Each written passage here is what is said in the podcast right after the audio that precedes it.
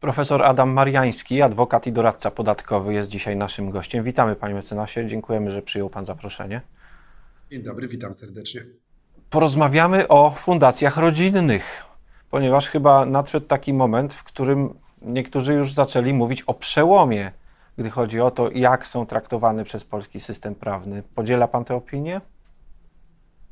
Tak, jeżeli chodzi o fundacje rodzinne, czyli zabezpieczenie majątku rodzinnego, nie tylko firm rodzinnych, choć przede wszystkim o tym myślimy, ale także innego majątku rodzinnego, jest to przełom, co nie znaczy, że w ogóle jest przełom w myśleniu i podejściu do małych i średnich firm, które są głównie firmami rodzinnymi, bo tutaj jednak system w dalszym ciągu jest nieodpowiedni dla takiego biznesu, jest zbyt rygorystyczny, a nawet represyjny.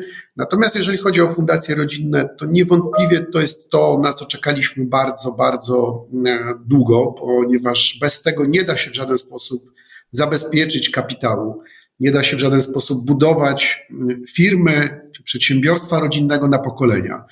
No i po wielu, wielu latach rozmów, a następnie można powiedzieć negocjacji, przygotowań tej ustawy mamy już e, nie tylko uchwaloną, e, ale opublikowaną ustawę, która za niecałe dwa miesiące zacznie być obowiązującym prawem w Polsce. Więc to jest przełom, to jest duży przełom, zwłaszcza, że ostatecznie udało się spełnić większość oczekiwań przedstawicieli firm e, rodzinnych co do kształtu tej ustawy.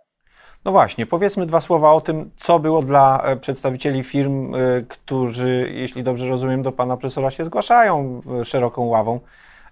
Co oni akcentowali jako najistotniejsze z ich punktu widzenia? Przede wszystkim to były zagadnienia dotyczące prostoty prowadzenia tych fundacji i neutralności podatkowych, i to się udało właśnie teraz zrealizować zarówno w zakresie zakładania fundacji, a potem jej funkcjonowania.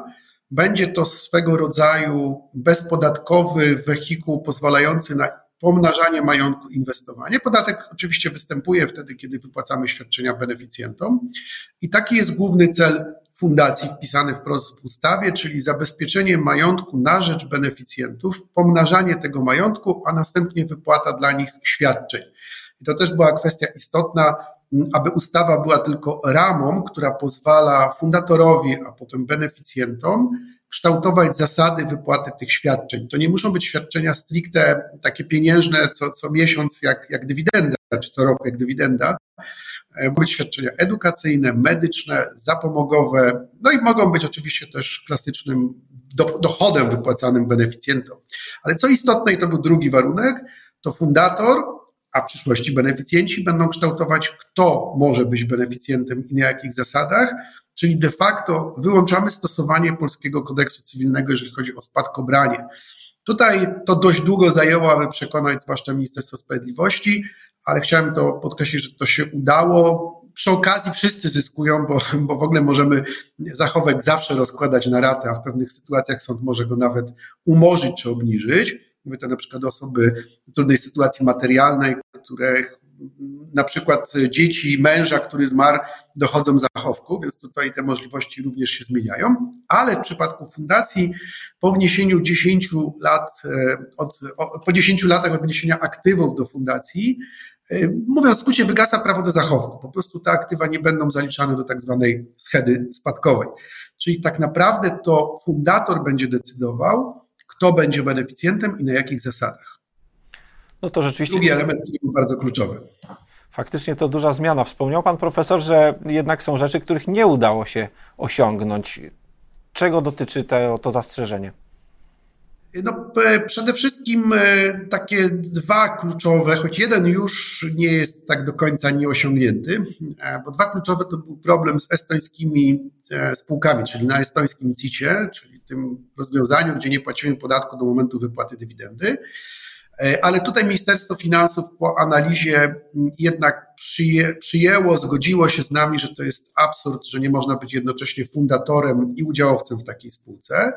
I ta, popra ta poprawka już została przyjęta 9 marca, w tej chwili jest w tym tygodniu w Senacie i ma wejść w życie również 22 maja tego roku. To chciałem podkreślić, że dalej nie będzie fundacja mogła być właścicielem spółki na estońskim CIT-ie, no ale to już nie jest tak duże ryzyko, jak ta sytuacja, o której teraz e, mówię. bo to był naprawdę absurd. Wystarczyło, że mniejszościowy udziałowiec by utworzył fundację, wniósł jeden udział i spółka by od razu utraciła prawo do rozliczenia w estońskim CIT-ie, czyli musiałaby zapłacić podatek. Także mamy pewną zmianę, nie do końca jeszcze w stuprocentową najlepszą, ale może na to przyjdzie czas, za chwileczkę, za rok czy za dwa. E, I druga kwestia, która dla mnie jest kompletnie niezrozumiała, to jest brak możliwości neutralnego powrotu kapitału z fundacji zagranicznych, które zakładaliśmy wcześniej właśnie dlatego, że w Polsce nie można było zakładać fundacji rodzinnych. No i część osób chciałoby to przenieść, wrócić do Polski, bo jest łatwiej, bo jesteśmy w Polsce, bo tu ten kapitał chcemy pomnażać. E, I ta poprawka niestety została ona wprowadzona przez Senat, została na wniosek rządu odrzucona mm, w Sejmie. E, I to dla mnie są takie dwa kluczowe, mm, dwie kluczowe kwestie, które mm, warto rozważyć. Natomiast muszę powiedzieć jeszcze o jednej, jednej, jednej jakby poprawce, bo Ministerstwo Finansów analizowało już wypowiedzi niektórych naszych kolegów i koleżanek po wejściu w życie ustawy o fundacjach rodzinnych, którzy zaczęli to sprzedawać jako najlepszą formę prowadzenia biznesu, co jest w ogóle dla mnie wyjątkowo nieodpowiedzialnym zachowaniem, e, bo to nie jest prowadzenie biznesu, to jest coś innego, ale oni nie rozumieją, po co są fundacje rodzinne, więc tak to przedstawiają. E, I tutaj ministerstwo zareagowało, wprowadzając pewne korekty, na przykład poprzez wprowadzenie tak zwanych ukrytych zysków, e, ukrytych dochodów z fundacji, bo był pomysł na przykład udzielania pożyczek na czas nieoznaczony, dzięki czemu nigdy by podatku nie było wypłaty świadczeń beneficjentom i tak dalej. I co do zasady, te poprawki, które również 9 marca zostały przegłosowane, są prawidłowe, bo e, jakby wykluczają nadużywanie fundacji do niedozwolonych optymalizacji e, podatkowych, e, na co warto zwrócić uwagę, żeby nie wpaść z deszczu pod rynnę, jak się skorzysta z takich porad. Natomiast jedna jest, jakby rozumiem intencję, ale jest nieprzemyślana, mianowicie ograniczenie możliwości wynajmu nieruchomości własnych do spółek zależnych, powiązanych z fundatorem czy beneficjentem, bo w tej sytuacji nie będzie zwolnienia podatkowego, będzie taka transakcja opodatkowana.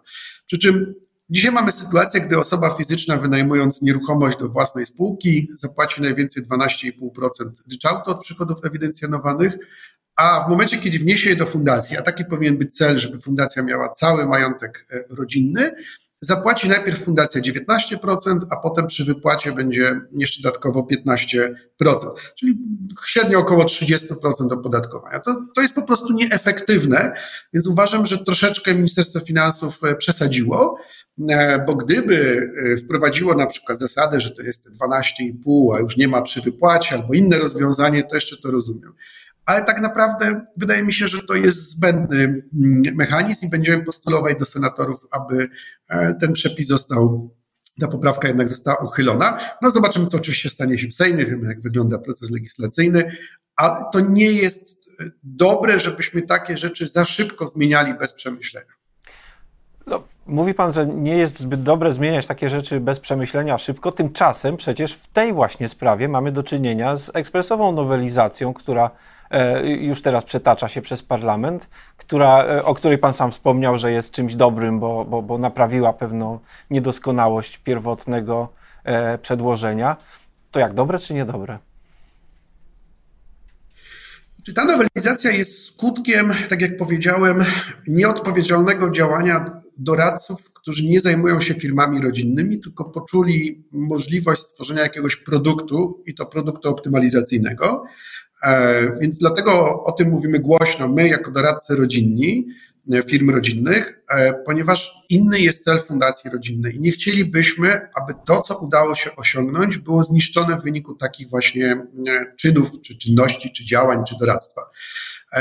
I stąd ja wiem, że może za szybka poprawka, o czym też wskazuje kwestia, o której powiedziałem, że nie wszystkie elementy są do końca przemyślane. E, ale to jest uwaga do całego procesu legislacyjnego. Bo ja tylko zwrócę uwagę, że tak naprawdę ostateczny projekt ustawy o fundacjach rodzinnych nie był nigdy poddany konsultacjom społecznym. Były wszystkie poprzednie, a ten nie został poddany już. Pan myśli dlaczego? że poprzednie dlaczego? Były. Nie mam zielonego pojęcia. Było chyba oczekiwanie, że spełni on, on właśnie oczekiwania firm rodzinnych i tak się w znacznej części stało ale tylko powiem, że w Senacie zostało wprowadzonych ponad 190 poprawek za zgodą strony rządowej. Czyli widzimy, jaka była jakość e, tej ustawy, co być może, ona, ona była dobra, ale wymagała jeszcze znaczących korekt, co być może udałoby się uniknąć, gdyby były normalne konsultacje społeczne, ale my w Polsce generalnie w tej chwili konsultacji społecznych co do aktów, zwłaszcza prawa gospodarczego, nie mamy praktycznie żadnych. No tak, to jest bolączka, z którą się niestety i biznes, i, i, i, wy jako fachowcy borykacie właściwie na co dzień. Czy możemy, panie e, profesorze, powiedzieć ze stuprocentową odpowiedzialnością, że ten kształt e, fundacji rodzinnych, jakie nam się teraz wyłania z kolejnych legislacji, jest całkowicie bezpieczny na, na jakieś omijanie czy oszustwa podatkowe? nigdy nie ma takiej pewności, ponieważ znajdą się osoby... Schodzę ze 100%, ale pytanie podtrzymuję. E, powiem tak, jeżeli firmy rodzinne chcą korzystać z pomocy, wsparcia osób, które znają ich e, cechy istotne, to nie będzie takiego ryzyka, ponieważ my wiemy, że firma rodzinna jest długodystansowcem. Nie chodzi o krótkoterminowy zysk, także zysk podatkowy. Tutaj naprawdę możemy mieć określone korzyści podatkowe z założenia fundacji po to, żeby ten majątek zabezpieczać i pomnażać, czyli no po prostu pomnażać też kapitał polski. Nie chcę powiedzieć, że jestem jakimś wybitnym patriotą gospodarczym, ale wszystkim chyba nam zależy na tym, żeby kapitał polski też był i żeby można było go zabezpieczyć i pomnażać. No i fundacja jest jedynym mechanizmem, którym możemy zabezpieczyć ten majątek przed problemami w kolejnych pokoleniach, rozdrobnieniem majątku, sporami między rodzeństwem, a potem kuzynami, e, różnych wrogich przejęć i tak dalej. Więc chrońmy to, co dostaliśmy, e, także w kontekście e, podatkowym. Bo ja nie mam wątpliwości, że sprzedaż udziałów przez fundację korzystająca ze zwolnienia podatkowego będzie normalnym działaniem. Ale jeżeli ktoś wniesie udziały do fundacji, natychmiast je sprzeda, a potem fundacja rozwiąże, no to mamy ciąg czynności, które wskazują, wskazują na unikanie opodatkowania. W związku z tym e, trzeba to robić odpowiedzialnie i z głową, ale przede wszystkim w celu, w którym fundacja jest zobowiązywana, czyli pomnażania majątku dla kolejnych pokoleń. Czyli od razu też mówię, bo tu pan redaktor wspomniał o zgłaszających się klientach, rzeczywiście mamy bardzo dużo ciekawych spotkań także z osobami, którymi rozmawialiśmy kilka lat temu, a które czekały na ustawę. Ale muszę powiedzieć, że nie wszyscy zawsze chcą przekazywać majątek dzieciom. E, co fundacja zresztą daje bardzo fajne mechanizmy, takie, że no nie ma czy się stoi, czy się leży, to zachowek się należy, e, pieniądze są, możemy tutaj ograniczać, co jest bardzo istotne ze względu na to, że pieniądze, czy w ogóle majątek mają bardzo dużą funkcję destrukcyjną, zwłaszcza dla młodych tak. pokoleń. O tak. Więc tutaj możemy to naprawdę fajnie ułożyć, ale oprócz tego chcę powiedzieć i tutaj jakby pochwalić też firmy rodzinne. E, część deklaruje jakiś udział, a niektórzy nawet deklarują ten udział bardzo wysoki, na przykład 80% majątku, który chcą przeznaczyć na cele charytatywne. Więc to też jest istotne, żebyśmy pamiętali, że e, w firmach rodzinnych nie ma takiego pędu zawsze, aby wszystko i na siłę przekazać dzieciom czy następnym e, pokoleniom. Jest też pełna, pewna odpowiedzialność biznesowa, odpowiedzialność społeczna czy wrażliwość społeczna. E, I ja bardzo to cenię, bo, bo, bo osobiście uważam, że to jest właśnie rola nas wszystkich, a nie rola państwa, żeby takie rzeczy realizować. E, bo podatkowo zabieranie jednym dawanie drugim nie jest najbardziej efektywne, to my powinniśmy wspierać cele, które uważamy za najbardziej pożądane e, społecznie. Więc tu mamy, tu, tu, tu chcę podkreślić, że mamy olbrzymie możliwości określenia, kto będzie beneficjentem, na przykład może być to zastrzeżeniem warunku lub terminu, a możemy wprowadzić, że beneficjent musi skończyć na przykład 30 lat, chociaż znam przypadki, gdzie wprowadzano 50 lat, to może trochę za późno. E, trzeba skończyć jakiś uniwersytet, e, angażować się w pracę rodziny, w życie rodzinne i tak dalej, i tak dalej. Więc to naprawdę może być również mechanizm taki, który będzie spoiwem dla rodziny, nie tylko dla firmy, tylko również dla rodziny, że dalej trzeba razem funkcjonować e, i pewne rzeczy wspólnie omawiać, podejmować wspólne decyzje. Cóż może być bardziej prorodzinnego niż tego rodzaju polityka? Może też dzięki niej doczekamy się w końcu w naszym kraju czegoś na kształt, nie wiem, Muzeum Guggenheima czy, czy Carnegie Hall, które powstały właśnie w tym trybie. Bardzo dziękujemy za to spotkanie, panie znaczy. Już mamy nawet takie, takie, takie muzea też przez polskie rodziny zakładane. Także... Oby więcej, oby więcej. Oby więcej. Dziękuję. Profesor Adam Mariański, adwokat, doradca podatkowy, był naszym gościem. Dziękujemy. Dziękuję bardzo. Do zobaczenia.